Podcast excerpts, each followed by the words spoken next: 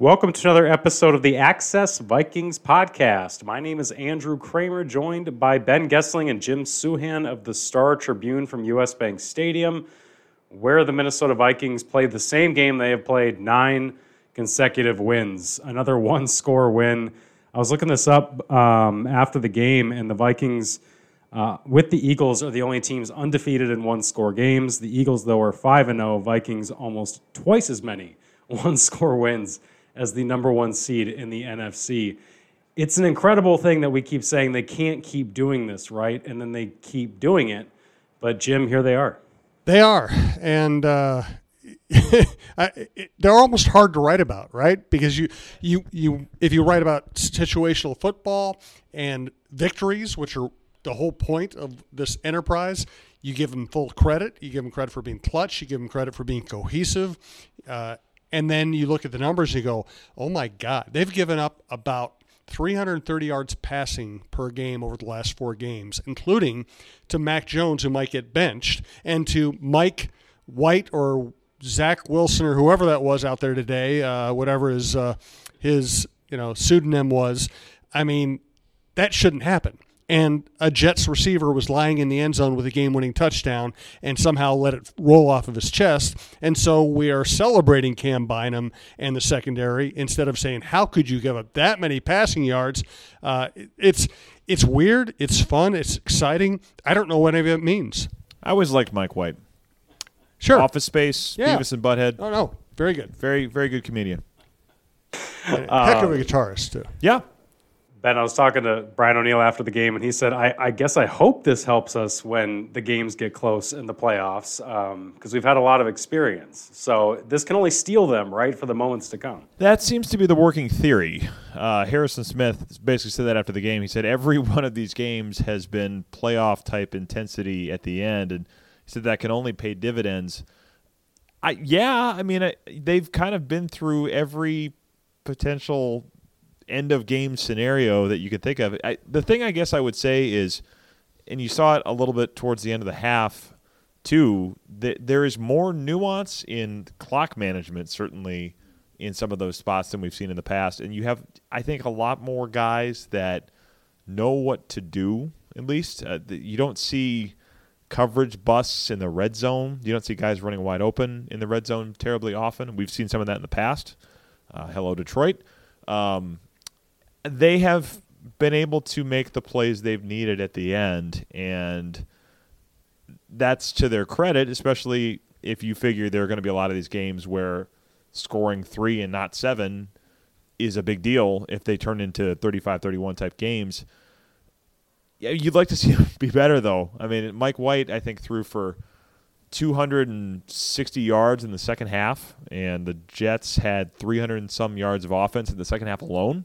So you don't want to get in that type of game, and, and they didn't have to be in that type of game. They're up 17 to three with the chance to score before the half. The second half kickoff coming their way. They got the, the ball in like the Jets' 43 yard line, get a field goal out of it, and they had 10 yards in the entire third quarter. So that game did not need to be that close, which is the thing that everybody kind of keeps talking about as the big reason why it's hard to take them completely seriously. But here they are, 10 and 2 really with a, a pretty straight line to the number two seed, a chance for the number one seed, and a pretty inviting schedule the rest of the way after this one. Yeah, and the defense, they, they were playing a really good game in the first half. Um, it, it, seemed like, I remember at one point, Ben, I turned to you and said, after the Vikings went up 17 3, that I thought that was the ball game. And yeah. silly me thinking that this Vikings defense would put the clamps down on them because we haven't seen them do that against many teams this year. It's been the Green Bay Packers in week one. They're only double digit victory this year. Um, that half, being half of it against the Bears. I mean, this felt a lot to me like the Bears game, where they got up, kind of blew the lead, and then a guy named Cam makes the play at the end. That's right. And then you pointed out at the end that everybody in that secondary has made some kind of game sealing play at the end. Yeah, here's like the stupidest stat I could come up with to show all of the different ways that they've come up with to win these games every month this season now, September, October, November, December, they have had a different member of their secondary record a turnover on the final defensive snap of the game to seal it. Josh Metellus, Hail Mary against Detroit. Um, Cameron Dantzler stripping the ball from Ihmir Smith-Marsette against Chicago in October. Patrick Peterson picking off Josh Allen in Buffalo, and then Cam Bynum today picking off Mike White at the end of the game. So that doesn't even count the Patrick Peterson interception at the end of the game in Miami. I think there's well the double doink in London. Um, it's yeah, they've yeah the bill yeah the the Bills the Peterson one is in there, but then you have the the snap the Josh Allen thing that they had their own version of that today that they had to get out of the one yard line after they stopped the the Jets at the goal line. So and that looked like that might have been the end of the game with the goal line stop. So they've been tested in just about every way you could be tested. Doesn't mean it's going to work in the playoffs, but they certainly have had the practice at it. And this offense went dormant again. They they too looked like they were going to start well, uh, jumping out to that 17-3 lead. But a reason why the Jets scored 12 unanswered to come back is because the Vikings offense too fell apart what was it, 10 yards in the third quarter? Yeah, on 12 plays, I believe. That's that's incredible. That's incredible. So how do you trust this offense that's so talented and so capable of of putting up points, but it seems like there's just stretches of these games where they just go completely silent. And this game might have been a little different in that it looked like the Jets decided we're going to rough up Jefferson, we're going to hold him, we're going to harass him, and we're going to see how if if the trade off is worth it. In other words, we're not going to give him the the shot downfield, although he almost made a great catch on a couple on a throw or two. Uh, so I, I, thought that was going to be the theme of the game: is you know can a physical defense with good corners keep Jefferson from making big plays? And frankly, then you know in the way the NFL works, ended up being like the twelfth storyline of this day. But um, I don't know. I, I I'm fascinated that this seems to be a really well coached team with a really intelligent coach, an intelligent offensive coordinator. They start games very well almost all the time. They have they play well in the clutch, and yet the third quarter, when usually you see good teams kind of starting to adapt, they don't play well offensively. I don't know what why that is. Well, and we talk about all these close games. You think about how many of them would not have had to be close. This one, New Orleans should not have been close. Chicago should not have been close. Miami probably should not have been that close. They got ahead. I think. Well, Skylar Thompson got hurt, and then for a while, Bridgewater just didn't look like he could do anything. Washington uh, ref tackling Cam Bynum well, pretty much yes. made that one close. yes, that's true. Arizona would have been a nine-point win had Greg Joseph made an extra point. Yep, yep, that would have been a non-one-score victory. The Green Bay one was not close, obviously, but there's a, there are a number of these that they have put themselves in this spot of and, and this is always happens in the NFL, right? Where you have teams talking about we were resilient. It's like a lot of the time that you have a team talking about we were resilient, the the immediate comeback can be, yeah, but you probably didn't have to be if you had made things easier on yourselves. But somehow they keep making one, at least one fewer mistake than their opponent. Because yes. boy, did the Jets literally bobble this game away. Yeah, they sure did. Braxton um, Berrios he should have had the catch there in the end zone where Jordan Hicks did have good defense and might have gotten a hand on that one. Um, but there were times where Tyler Conklin, I think, dropped a fourth down pass, two in a key moment in the second half. Um, he had two drops, I think, in this game. Also missed Wilson on what should have been an 84 yard touchdown behind Peterson down the right sideline. And then I believe Wilson stepped out of bounds on that 60 yarder, could have been a touchdown, where I think they'd have settled for a field goal did. on yep. that drive. So there were times where the Jets were just making these little errors too. That that again, the Vikings like they do, just make one fewer mistake um, to to stay in these games, and then end up making the clutch uh, interception at the very end with Cam Bynum. But this offense in general, though, Kirk Cousins, I think standing in the pocket, it wasn't his best day, wasn't his most accurate day. But taking as many hits as he did and still finding a way to deliver the ball in some of these moments, I thought that continues to impress when we see guys like Jimmy Garoppolo go down, the inevitable injuries that happen, somehow Kirk avoids it. He does. Um, I don't know that you want to live that way, and especially the two in the I think it was the third quarter, I suppose, where he gets hit on the throw to Jalen Reagor, where he throws it down the middle of the field and kind of under underthrows it as a result of getting hit. And the next play, he truck sticks C.J. Mosley by lowering his head into that. I, you know, I was a little surprised there that somebody didn't the the independent uh, neurological consultant didn't stop the game and say, "Hey, we need to check those hits." And maybe he didn't show the symptoms that you would have thought could have led to a concussion, but I was kind of wondering that during that drive, like, are they gonna pull him aside and say, "We need to check you for a concussion"? And regardless of that, none of us are neurologists, and uh, nor, nor do we play one on TV or on a podcast for that matter. But you don't want to see him getting hit that much because you just if you lose him, you don't have anything. I will say that uh, you know an uneven game from him, but that throw to Jefferson, that's a big time throw. The As one he- for the touchdown. Yes, as he talked about, fourth read. Usually, if you get to your fourth read, you're dumping the ball off to a running back who's standing two yards away. To go to have your fourth read be a guy running away from you to the corner of the end zone and put it where he put it. That that's a heck of a throw, man. Yeah, and a great route from Jefferson Yes. too, just lulling the guy to sleep. I don't know much about football, but why is Jefferson ever your fourth read? Uh, it, he shouldn't be. Question. you know, maybe, maybe it was just that that route takes a long time to develop, so you look elsewhere first. But That- that- wh- sure, yeah. whatever the circumstances, that was a big time play on both ends. Yeah, it'd be it'd be interesting to know after he said that. It'd be interesting to go back to O'Connell and be like, how many plays in your playbook ballpark is Justin Jefferson ever less than read number two? Right. Yeah. It, it really shouldn't happen that way. It's fascinating that it did. Yeah, I doubt there are very many that have him that low on the on the totem pole. But maybe, yeah, maybe it was a left to right thing. It'd be interesting to go back and watch that. But you're right, heck of a play by him. They've had a lot of big moments in the red zone when when they've won these games. They've been really good in the red zone, and they were the better team in the red zone again today. Yeah, they had two rushing touchdowns with Dalvin Cook and Alexander Mattison getting in there, and that's been a theme too. When when they're able to run the ball as effective as they were, at least in the first half, against the Jets, um, they're usually a pretty well balanced offense. And even when Kirk can't throw it, like he really couldn't today, until um, some of those plays we're talking about, that helps pace this offense. And Dalvin Cook can have games like he did today, where uh, he was ripping off some runs and, and looking a little upset when he went to the sideline after an early series when I think he had 21, 28 yards, including a 21 yarder on two carries. And then uh, O'Connell went back to back throws, both incompletions. They had to settle on second and third, uh, second and three, third and three, punt on fourth and three. Cook runs back to the sideline, none too happy, but he ends up helping them obviously win this game. And I think they're going to need to continue to have him playing that way and running that way because when the Patriots bottle him up, that feels like they're even more on that razor thin margin than they were today.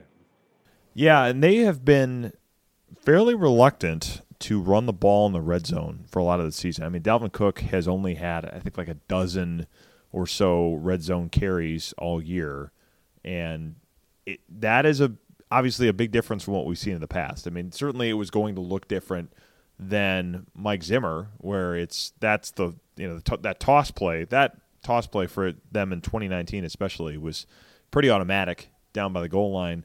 But you also knew that Zimmer was going to tell his coordinators run the ball. So that was going to change regardless of how much they want to run it. But it is always kind of interesting how often they throw it down near the goal line when you have a line that, I guess, by my lights, is still built more for run blocking than pass blocking because it's still all guys other than Ed Ingram. These are all guys that Rick Spielman drafted for that scheme.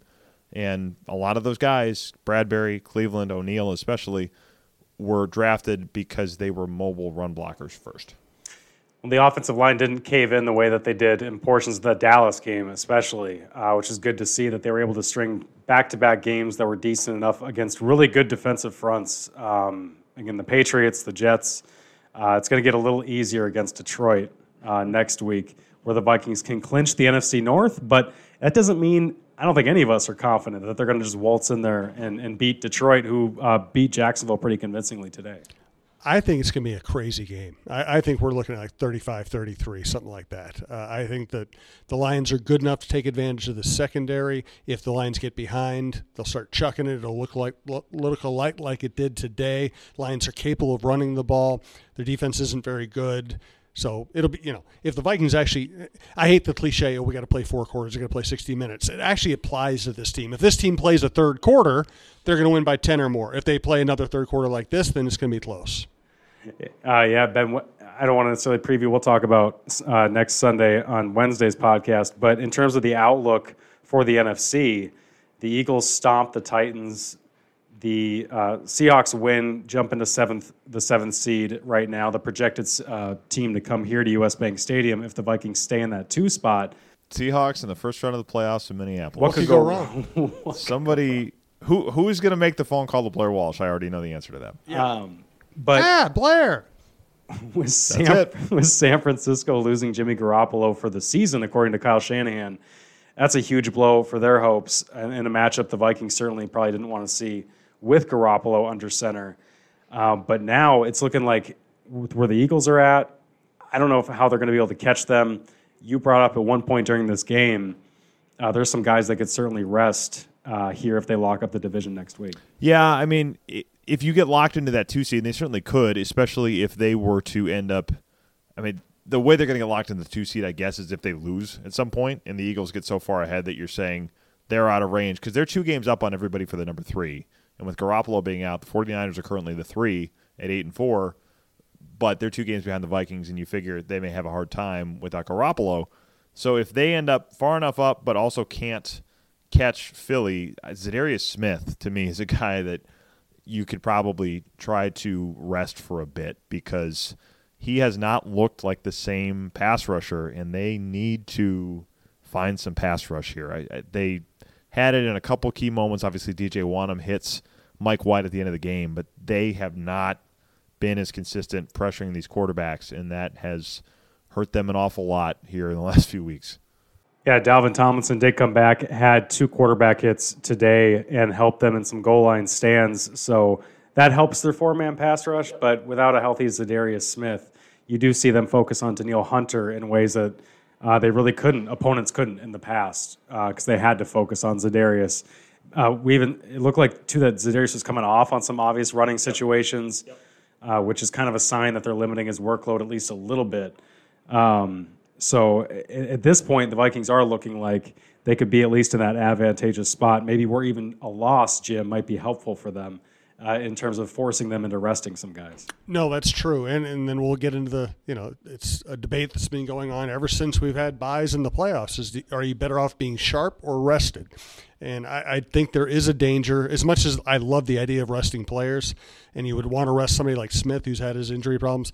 Boy, you do not want to just kind of coast in toward the playoffs, especially if you're this kind of a team. This team hasn't you know, they haven't proven anything in terms of postseason ret, avail, postseason viability. Uh, we have no idea if they if they can compete with a good playoff team. So I, I, it, it's going to be really interesting, and because it just I could see like resting people in that Bears game. I'm, I think if you start resting people before that, bad things could happen. Yeah, it is. It's going to be interesting to see how they approach it because you, O'Connell was very adamant about not playing anybody before the start of the regular season. It's a different thing, obviously, when you're getting ready for the playoffs, trying to be sharp. But you had a division game at home against your rival week one, and they didn't really feel like we needed to spend a ton of time putting guys on the field in the preseason to be sharp at that point. It, it's a little, it's hard to do an apples to apples comparison, but some of these games could get to the point where they basically have the same significance as preseason games. So, and obviously, what you're resting players for is a lot more important than week one of the regular season. So it'll be very interesting. And obviously, a guy that that they weren't able to rest players last year, they had to get on a run, but went through the the run to the Super Bowl last year, has been through it very recently. So it'll be interesting to hear his thoughts if they get into that kind of a scenario as how you as to how you approach it. All right, anything else we should recap from this game before we bet our audience adieu? Uh, you know, I wrote about Cam Bynum. Uh, cool thing, you know, he, makes the game clinching interception. He also made the play that led to Harrison Smith's interception. Uh, grabbed the Philippine flag and uh, you know is trying to direct some uh, some charitable giving toward Philippine and all their uh, natural disasters they have to deal with. But just it was kind of cool to see Cam Bynum make those plays and be that excited about his cause. So you can check that out tomorrow in the Star Tribune. Yeah, and I didn't think we'd still be talking about him here in December. You know, when the Vikings know. draft Lewis Cine Yep. in the first round, that we'd still be talking about Cam Bynum making big plays for this defense as a starter and as one of the only guys that really doesn't leave the field for them. I don't think he's missed a snap this season. If I'm as I looked this up this week, I was trying to figure out the percentage of snaps that Dantzler and Tomlinson had played before they got hurt, and my metric for that was looking at Cam Bynum's week by week snap totals because I looked it up, and I think he has played every single one. So I figured this is a easy benchmark to use as as I'm trying to figure out percentages. Yeah, he's had some up and down moments like everybody in this secondary, but um, certainly has helped them withstand the loss of a first round pick um, and a second round pick, too, on IR and Andrew Booth. But This Viking secondary still has plenty of work to do with the guys who are healthy. We will talk to you on Wednesday, previewing Sunday's game at Detroit, where the Vikings can sew up the NFC North on December, or pretty early in December. Until then, please check out all of our work at startribune.com.